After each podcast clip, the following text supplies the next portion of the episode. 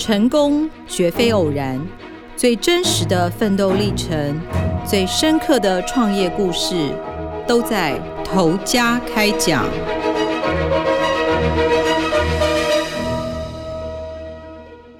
各位听众，大家好，欢迎收听由静好听与静周刊共同制作播出的节目《头家开讲》，我是静周刊财经人物组记者谢君怡。听众们应该都听过波斯地毯吧？你们知道波斯地毯特别在什么地方吗？今天我们要介绍台湾第一家波斯地毯专门店——波斯洋行，它的老板还是巴基斯坦人，中文名字叫罗树德。开始讲他的故事之前呢，我们先来个背景科普。你知道什么是波斯地毯吗？其实波斯地毯起源于波斯帝国时期，已经有两千五百多年的历史。那它其实是将羊毛、丝还有棉这些天然原料，利用植物、矿物提取的染料上色，手工编织而成。那这边你就要画重点了，正宗的波斯地毯都是手工制的。所以现在外面有很多标榜是波斯地毯，可是它其实机器制的，那个是有差别的。那其实生产的地点就包括巴基斯坦、伊朗、阿富汗这些国家。那每个地方它有各个地方特有的图案跟颜色，还有他们打结的方式，其实它的打结数量啊，还有密度越高的话，它品质就代表越好。你就以一个比喻的方式来讲，就是说，其实就像电视的解析度哦，它的细节越高，那它的图案就会越清楚。那这次我们的受访者罗树德，他有告诉我们，其实制作波斯地毯在早期在他们的国度里头哦，它是农暇的时候，妇女跟小孩子补贴家用的工作，因为其实那边也都是以农为本的国家哦。那像他们小孩子刚出生的时候，就会等于一出生就开始接触这个产业，所以其实他们都是从小就有这个背景知识。那波斯地毯对内行人来说，也就是说对一些设计师啊，或者是对这个产品非常有兴趣的人来讲，它其实不是像我们想象中的地毯，就是一般的家饰，它是一个艺术品哦。其实一九七八年的时候，波斯洋行的老板罗树德嘛，是他的爷爷跟爸爸跟叔叔把波斯地毯从巴基斯坦引进来台湾的。那现在这个东西其实是。你在一般的人家可能比较少见，那它就会其实是很多豪宅的主人他的首选。那 OK，我们现在聊聊这间店哦。其实那时候我去波斯洋行的时候哦，我觉得蛮有趣的是，你走过去，其实你会觉得，嗯，好像不会特别去注意到这间店，因为它的摆设非常简单哦，它就是很多的地毯，或是卷起来就立着，然后或者是就是整个这样子挂在墙面上，是在可以铺满整面墙的那种哦。那因为它的图腾其实就是很异国风情嘛。那当然现在也有简单一点，因为。波斯地毯的花色啊，它其实会随着每个年代的人的喜好不一样而有不同的花色，他们还是会去设计哦。所以其实你去到那边就觉得，哎。好像都很简单，但是又有一种那种异国风情的感觉哦。而且这边很特别是，其实所有的，因为我们刚好提到波斯地毯都是手工编织的嘛，它都是全世界独一无二的。那在店里头年份最久的是三百年的地毯哦。那因为各个尺寸啊都不太一样，有的很小嘛，有的是可以挂满整面墙，甚至两层楼的那种。那它的售价可能就从几千元到甚至百万元不等。像他们地毯在这边，我就说，哎，不怕被人家偷吗？就是价格那么高。他说地毯有个好处就是小偷其实不会懂它的价值。真的只有懂的人才会知道它的价格高低。这样，那其实我们当天去的时候，刚好有遇到他们在洗地毯，大家就会想说波斯地毯，因为波斯地毯其实都是非常的厚哦。那一般人想说我们在家里自己洗就好啦，没有没有，波斯地毯因为它很厚重，而且有的像我们刚刚讲，它可能有两层楼高，甚至一层楼高这样。呃，罗素德有告诉我们，就是说。一般大家会觉得说地毯都是踩在地上很容易脏啊，常清洗。他说其实因为你就想象哦，波斯地毯它的其中一个原料是羊毛，那羊毛在它身上，其实你想象它背了一辈子哦，其实它也没有多真的非常的脏。其实天然的羊毛它是不会沾附那么多脏污的，你可能就是把它每个礼拜用吸尘器吸呀，其实这样就够了。但是有的人会送过来，是因为他可能就是在那种大楼的迎宾门口，是真的比较多人走过，可能有人踩湿湿的经过，或者是很常见的就是你打翻了红酒。打翻了茶叶、咖啡，所以就拿过来送洗哦。那因为它的那个很容易含水进去嘛，所以他们有特别从巴基斯坦带来一个特殊的器材在刮水。但是有些想说，哎，好奇，那你用什么东西洗地毯？其实它是用。白兰洗衣粉跟水晶肥皂，所以你知道那个画面有点违和，就是因为洗地毯都是员工嘛，他们员工全部都是巴基斯坦人，就是你就想说，巴基斯坦人，然后拿着水晶肥皂在刷地毯，那感觉其实那个画面是蛮有趣的啦。那为什么他们会用巴基斯坦的员工？其实我们刚刚讲，老板的名字叫罗树德，他是个中文名字嘛，可是其实他就是一个巴基斯坦人，而且他长相真的就是外国人长相。可是我记得我那天就是有点白目，我就跟他讲说，哎。老板，你中文超好哎，明明长了一副外国人的脸，然后他就很义正言辞跟我讲说，嗯，其实我很不喜欢听到这样。他说，因为他其实就是把自己当成台湾人了，那他甚至有拿出他的台湾的身份证跟驾照。就他就告诉我们说，其实他因为他很喜欢台湾，那他今年五十六岁嘛，他其实从十五六岁就来台湾已经四十年了，所以他每次都说，他甚至希望外表是可以改变。他说每次被当成外国人，心里都很不舒服哦。那他其实是在一九八二年的时候就来台湾了，那时候其实他中学毕业，因为他们学制跟我们有点不太一样，那时候他就是高中毕业。那因为他当时是想要进他们国家政府的外交部门工作，所以就想说，哎，想要来台湾学中文这样子。那其实那时候波斯洋行已经开创，因为创立波斯洋行就等于是他的爷爷、爸爸跟叔叔。那主要经营的是叔叔。为什么会有渊源来到台湾开店？其实是因为早年的时候，他的爷爷蛮特别，在很早很早以前，其实巴基斯坦跟印度都是属于英国殖民的地方。那那时候他的爷爷他们是巴基斯坦人嘛，然后那时候香港也是属于英属殖民地，这我们都知道。那他爷爷那时候就是比较会读书的孩子，所以他那时候就是当到警察，就是我们常听的那种皇家香港警察。他爷爷后来就是到了香港去当警察。那时候到香港的时候，他就发现，哎，好像很多人喜欢，就是他们家乡里头的这个波斯地毯。所以他退休的时候，他就萌生了在这边做生意，就等于，我本来就是像我们刚刚讲，他从小就知道这个东西，就有接触这个东西，所以他就把这个波斯地毯引进到香港，就是开了一家店。那那时候呢，其实台湾的环境也有点特别，那时候是有美军在台湾驻军的时候。那那时候美军都是在天母那个区块嘛，那很多人啊，其实他们美国人很早就知道波斯地毯的价值，所以那时候他就会趁着休假的时候飞到香港去买，然后就会跟他爷爷讲说，啊，为什么台湾都没有？所以后来他们就考察了几年啊，后来才决定来台湾，就是开了这家店。所以选在天母也是因为，其实我们都知道天母是最多外国人的地方，那时候驻台美军也都是在天母那边哦。所以后来罗素德来的时候，等于是波斯洋行已经开四年了。那其实一开始来我们也知道他是想学中文而已嘛，只是说。他那时候学完中文就，就诶慢慢的好像越来越习惯，然后跟喜欢上台湾的环境，因为他们家族有一个很特别的传统，就是说。比较年轻的人就在国外，就他们眼中的国外去经营他的店的生意，因为地毯很重，他其实需要搬，所以只有年轻人可以去搬动啊。比如说有人要买，我要秀出来给客人看。那年纪大的人，他们就回去巴基斯坦里头，然后去帮他们挑选地毯。那那时候罗素德也是被家族选中，说 OK，你将来就是要来接台湾这间店。那他等于就是一边念书，然后就一边开始有点像送货小弟，因为那时候还轮不到他接嘛，那时候上面还有叔叔在经营。结果呢，他就开始跟我们回忆，真的就是老台北人那种感觉。就是他跟我讲说，我那时候来吼，其实因为那时候懂波斯地毯的人就已经是那种有钱人嘛，就是那种外国人。所以他出入的时候，他说那时候新义区根本就都还是荒地，所以他常出入的就是什么阳明山啊、天母啊，然后敦化南北路。他还跟我们讲说什么以前忠孝东路到了光复南路后面就什么都没有，基隆路也只有就是几栋两三层的矮公寓，都是破破烂烂啊。然后一零一以前看过去还是那个蒙阿波这样子。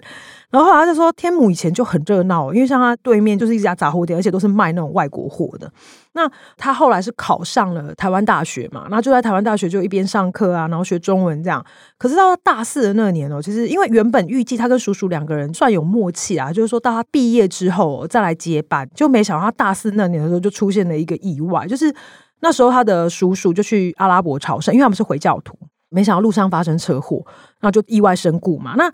他走了之后，店里头就只剩下罗素德，所以他就一定得接。可是其实他就讲说，在那之前，他真的就只是送货小弟。就是他说他自己现在比那个车子的导航都还准，就是问他台北哪里他都知道。可是他根本就不知道怎么经营这间店。而且因为以前其实台湾就是除了他们是真的开了一家店以外，其实没有那种波斯地毯的专门店嘛。那他们就是有点独霸市场。所以他有讲到说，你要说经营很困难嘛，其实会来买的人都会来买，因为就是。只有他们那边可以卖嘛，但是那两三年他过得很辛苦的原因，是因为其实像房租，第一个是房租，然后第二个是员工薪水，然后还有就是因为你要从国外把东西带过来，然后就是有报税的问题啊，然后采购之后怎么运过来。补充一个小知识，就是因为我们都知道波斯地毯的身价很昂贵。所以他其实是没办法做船运的，他没办法走海运，他一定要空运。那其实他就等于是从头开始学。那他会中文嘛？可是叔叔其实那时候一个中文都不会讲，所以他那时候是聘请了台湾的秘书跟会计。其实这让罗素德还会压力小一点，就是至少这一块有台湾人可以帮忙哦。那我那时候有想过说，其实那时候等于他开店也不过几年而已嘛，就是还没有到那种不可收拾，好像经营很久会放弃会很可惜。然后说，那你为什么不干脆就收了？反正可能去香港开，或者是回家乡这样。他说店收了，那这些地毯怎么处理？然后再来的话是在他的家人的眼里，他不想要被当成是一个失败的人哦，所以就不想让人家觉得他没用，他就是硬是撑下来。然后后来就是真的就是过了两三年之后啊，开始一切就是终于慢慢上了轨道。那问他说这几年看到台湾的市场有没有什么变化的时候，他其实有告诉我们说。波斯地毯这个东西哦，它跟建筑跟营造就是很有关系。他说以前的住宅坪数就三十多坪，那现在都是那种大坪数嘛，就是五十到六十坪，所以地毯可能以前的买会比较小块，那现在就会越来越大块。那以前的人是那种可能因为跟天母这几年有开始比较没落也有关系啦。他是说以前的人走过他们店门口啊，就可能会进去看看，然后但是现在会进去的人就越来越少了。那可是他就说他生意并没有比较难做，是因为后来跟他们合作基本上都是一些豪宅的设计师。他们可能就是挑完东西，然后直接给业主看过，然后没问题的，那就单子就 OK。那因为其实你已经蛮固定，都是跟这些设计师合作，所以罗树德很知道他们的风格，那也知道说他们大概喜欢什么样的样式。然后再来是说，还有一种就是因为他们现在官网也都是有很多图片可以给你看，所以有些人是直接在官网上选好，然后就会直接订购，所以其实省事很多。可是像我们去了两三次采访。然后去的时候，你就会发现罗素的讲的一件事情是真的。他就讲说，现在客人真的都很少来店里，有时候一整天都没有人哦。我们就坐在那边聊天，就想说会不会有客人来打扰，就居然都真的没有。那他就讲说，其实他很不喜欢这样，因为他他有提到一些就是过往的例子。他说以前是真的礼拜六、礼拜日啊，甚至就是没时间吃饭的。那遇到很多那种阿萨利可以刷卡的客人，可是有为了就是几千块啊，甚至就可能一两万，然后就来杀价撸了三四小时的人。那他其实很喜欢一种是挑剔型，他就有提到一个客人是。他那时候是要家里要买很多的地毯放不同的地方，就他是下午的时间来，离开的时候是凌晨的三点，因为他可能说，哎，